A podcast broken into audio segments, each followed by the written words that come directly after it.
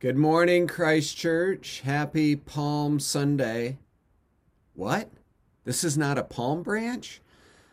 This is a Michigan palm branch. We don't exactly have the sandy climate and sunny weather outside for the true palm branch, but we are waving these today. I hope you had some of your own Palm Sunday celebrations as you are uh, read the passage, the triumphal entry we're coming up to this part of the story. We begin Holy Week this week, and I want to be looking with you at the passage that immediately follows the triumphal entry. Uh, we're looking at Jesus' kingship today. I think about kingship sometimes. I remember my days back at Cutlerville Christian School playing King on the Mountain, uh, especially during snow. I hate to bring that up as we are on the precipice of spring, but uh, we would have these giant snow piles. I think you know what I'm talking about. And uh, the guys, this was fifth and sixth grade. We were the oldest ones in the school. We would play King on the Mountain. You try to get to the top. People would be tackling each other, throwing it, throwing each other down. It was definitely the occasion for a fight or two. I was not the biggest of guys, but I was scrappy and I was opportunistic and I would look for the ways and I would have my moment in the sun of, of being king on the mountain. That is until the true king came. His name was Jim Wyatt. Uh, he ended up being a four year starter at Central Michigan, had a cup of coffee with the New York Giants uh, at offensive tackle. Uh, he was 6'7, 325 pounds. I don't know about in the fifth grade, but he was big. And he was the king. You could be up there, you could be a pretender, you could be a contender until he came. And then you recognized who the true king was. And the same thing is true here. Uh, we may not recognize who the true king is, uh, but all of the signs are there we recognize that from just the way the Old Testament prophecy is being fulfilled, and, and, we know the story that Jesus is the King. But it does raise a question for us are, are we ready for a king? I mean, truly, are we ready for a king to come in to disrupt what is going on there? Because certainly when Jesus comes in, he disrupts what is happening in Jerusalem. He disrupts the, the ways and the expectations of the Jewish people. And, and the same thing is true in our lives. The king will disrupt us. And I know for myself, there are areas of my heart that I'm a little bit slow to give over to the kingship of Jesus. I want to hold on to some things. And we'll come back to that uh, a little bit later as we walk through. But I want to look at verses 41 to 48. So let me read them for you. When he drew near, that is Jesus, and he saw the city, he wept over it, saying, Would that you, even you, had known this day the things that made for peace. But now they are hidden from your eyes. For the days will come upon you when your enemies will set up a barricade around you and surround you and hem you in on every side and tear you down to the ground, you and your children within you, and they will not leave one stone upon another in you, because you did not know the time of your visitation. And then Jesus entered the temple, and he began to drive out those who sold, saying to them, It is written, My house shall be a house of prayer, but you have made it a den of robbers. And he was teaching daily in the temple the chief priests, the scribes, the principal men of the people were seeking to destroy him, but they did not find anything they could do, for all the people were hanging on his words. We pray with me, Lord, we'd like to hang on your words today. We'd like to hear, we'd like to understand, we'd like to grow. We'd love for these words to penetrate our hearts. We'd love for our eyes to be open to your kingship. So, Holy Spirit, will you come? And will you attend this teaching even today? We pray in Jesus' name. Amen. As we think about the kingship of Jesus, I, I, want to get to know this king. I want to see how he wails. I want to see and hear the words that he teaches. And I want us finally to see the war that he wages as he comes. But let's start with this weeping over Jerusalem, this wailing that he gives us, uh, or that he demonstrates for us. Interesting passage here. Would that you, even you, had known on this day the things that made from, for peace, but they are hidden from your eyes. Here we have some of that same theme that we picked up last week with Bartimaeus and the disciples. The disciples had things hidden from their eyes. The people of Jerusalem, the Jewish leaders, have things hidden from their eyes. We need God to come in and make them clear. Part of it becomes clear as we see the things that Jesus is wailing over, the things he's weeping over. There are a few things that we recognize here about the nature of the king, the nature of his ministry as we reflect on his weeping and his wailing. The first thing is this just that our king has a heart. Uh, we, we see that, that God, when he comes in the form of a man, so 100% God, 100% man, is one that has a heart for his people, has a heart for the plan. John Calvin puts it this way he says, By this weeping, he proves not only that he loves like a brother those for whose sake he became man, but also that God made to flow into human nature the spirit of fatherly love. We, we meet God here, a God of, of deep compassion. Remember the psalmist in Psalm 103 talks about that. As a father has compassion on his children, so the Lord has compassion on those who fear him. Here we see the compassion of God on display as he shares his hearts for us. But we also see that which we've come to know as we've studied the book of Lamentations, as we've had services of lament. We, we come to see this form uh, of address. And, and here Jesus laments before his Father the brokenness of the world. He laments the fact that things aren't the way that they're supposed to be, that there is Roman control, that there is subjugation, that there is slavery, that there is imprisonment, that there are all of these things that are going on. And, and Jesus says, would that you, even you, would know the things that made for peace, that made for shalom. Things are broken. And Jesus cries out to his Father, about that. This is something that we, as I've mentioned, have studied before.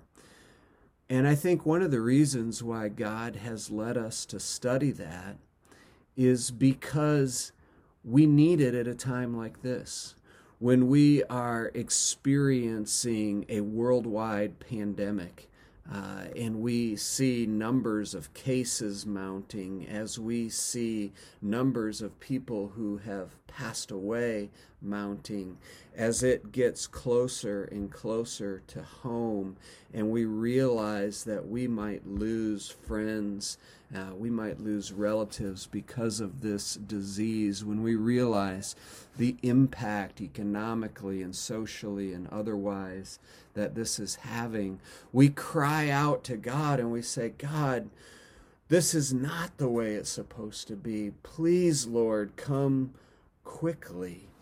And this is what we are encouraged to do because we we do not understand everything. We cannot control everything. But there is one to whom we are encouraged to go and that is Yahweh Himself, and to cry out. And Jesus here gives us a, an example of this. He gives us a picture of what it means to lament before His Father and to cry out to Him. Putting these two things together, the heart of Jesus and the brokenness of the world, we, we see that most specifically in the people that Jesus laments over he, he recognizes that these are not just ideologies, these are not just um, ideas that he's talking about, but it's actual people. Would that you, even you, would know the things that made for peace. One writer puts it this way he says, We know but little of true Christianity if we do not feel a deep concern about the souls of unconverted people. A lazy indifference uh, about the spiritual state of others may be the path of least resistance, but it is not the heart of the Savior. David himself talks about rivers of waters run down my eyes because men do not keep your law.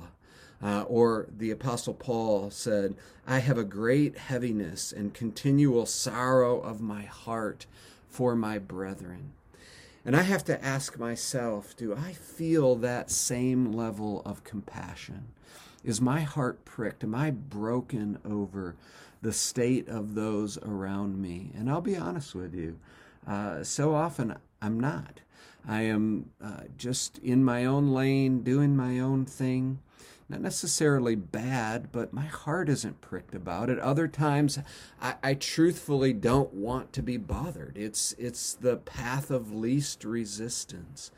But as Jesus comes, specifically now, weeping over a people who will reject him, a people who will unjustly try him, a people who will uh, be responsible for nailing him to the cross, and he weeps over them.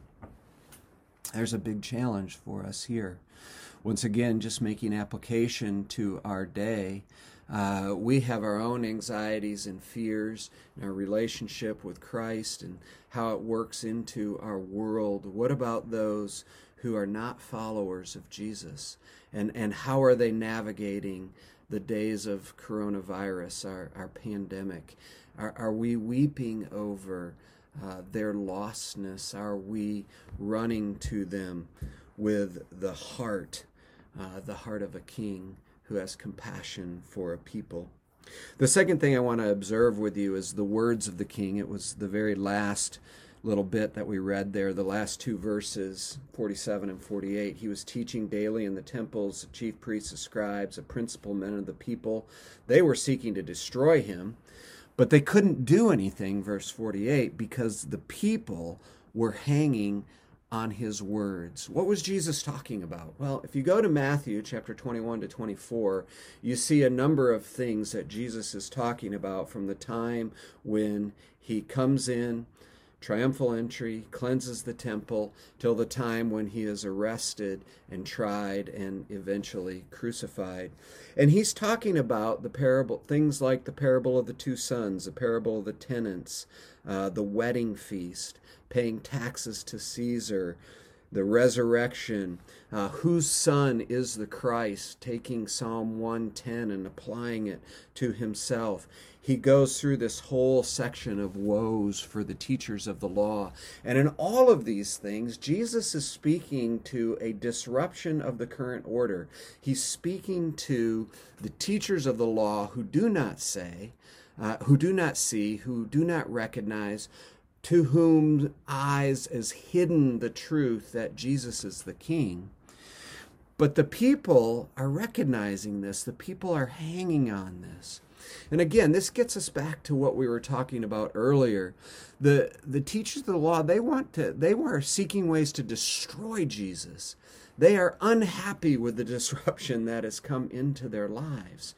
And and this is one of the things that we have to wrestle with when we give fealty to Jesus as our king. Fealty was the thing that you, the allegiance that you would swear to a king.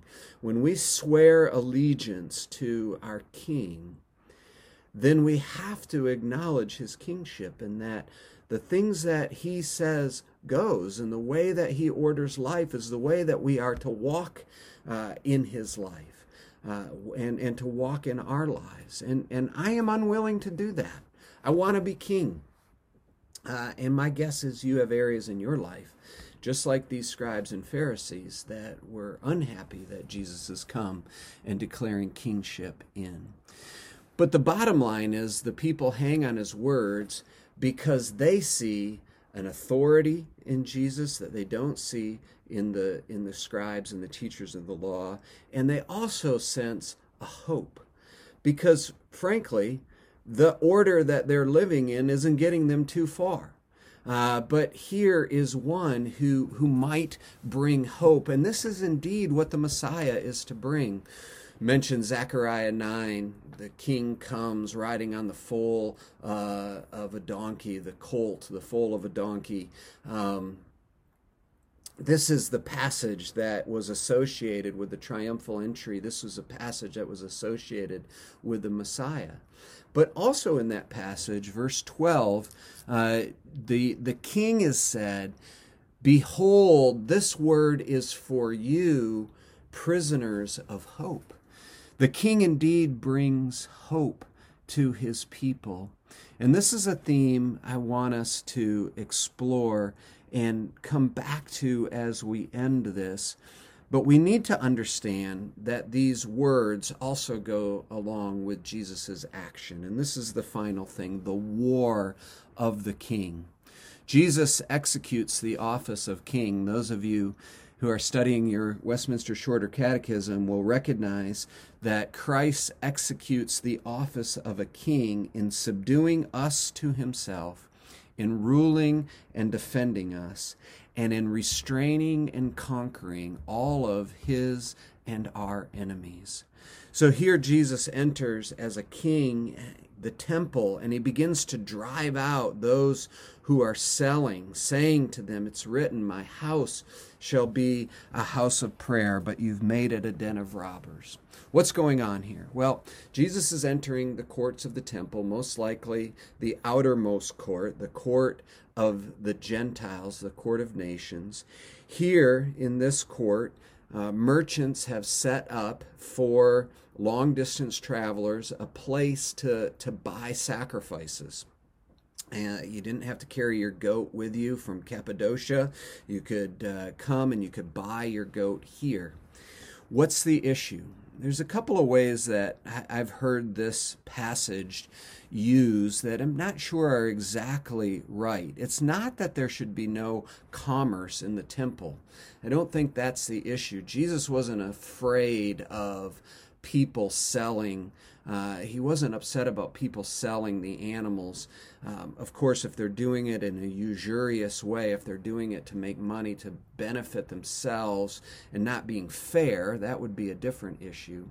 Um, the other way that I hear people using this passage is that we need to pray more in, in the church. And, and that's certainly true. Prayer is, is got to be our meat and drink. But I don't think that this passage is about, you know, to be used in terms of beating people over the head to pray more or not to sell anything within the bounds of the church. What's going on here is that these people have taken over the court of the Gentiles. And so, therefore, people who are coming from the nations have no place where they can pray, no place where they can gather in order to to make their approach to Yahweh, the true God of the universe. That's why, if you read Isaiah 53, which is the passage that Jesus is quoting here, uh, my house is to be a house of prayer for all nations.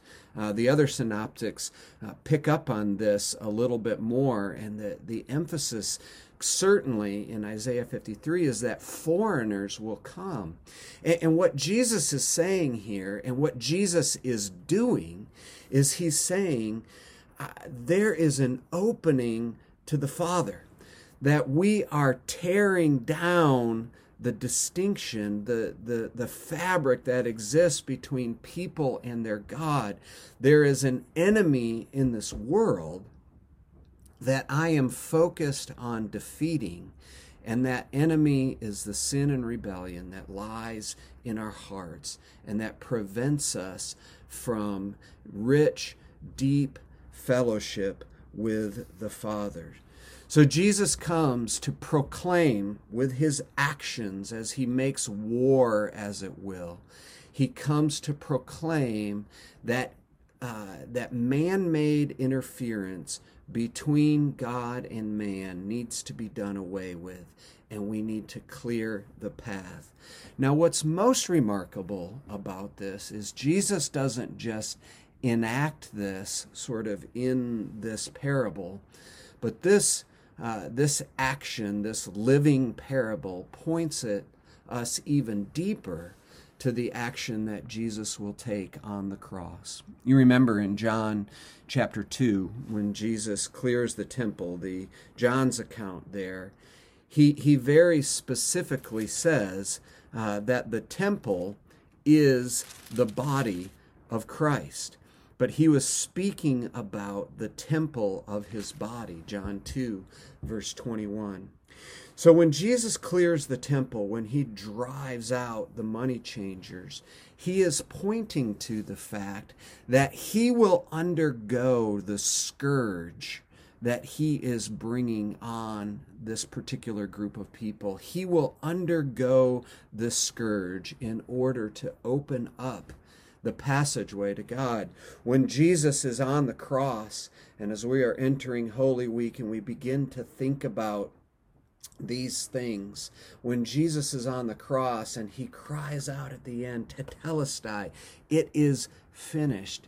You remember the, the curtain in the temple is ripped from top to bottom, and it is saying, We now have entry into the very house of God, into the very heart of God. There is no longer any barrier.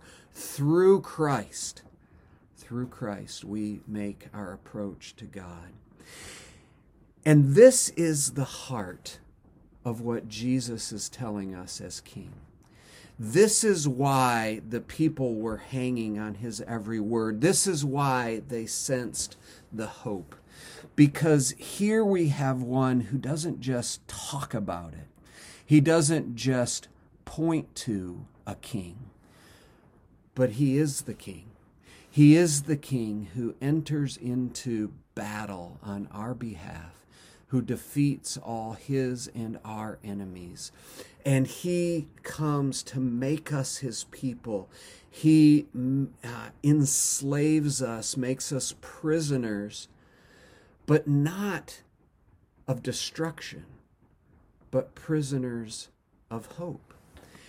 And this is where I want to end with you today, because these are truly days in which we need hope we need to recognize that though there are evil things in the land, we serve a king who has defeated those things ultimately in the cross, who is working a complete redemption, not only of our hearts and our relationships with Him, but He is making all things new. Are you a prisoner of that hope?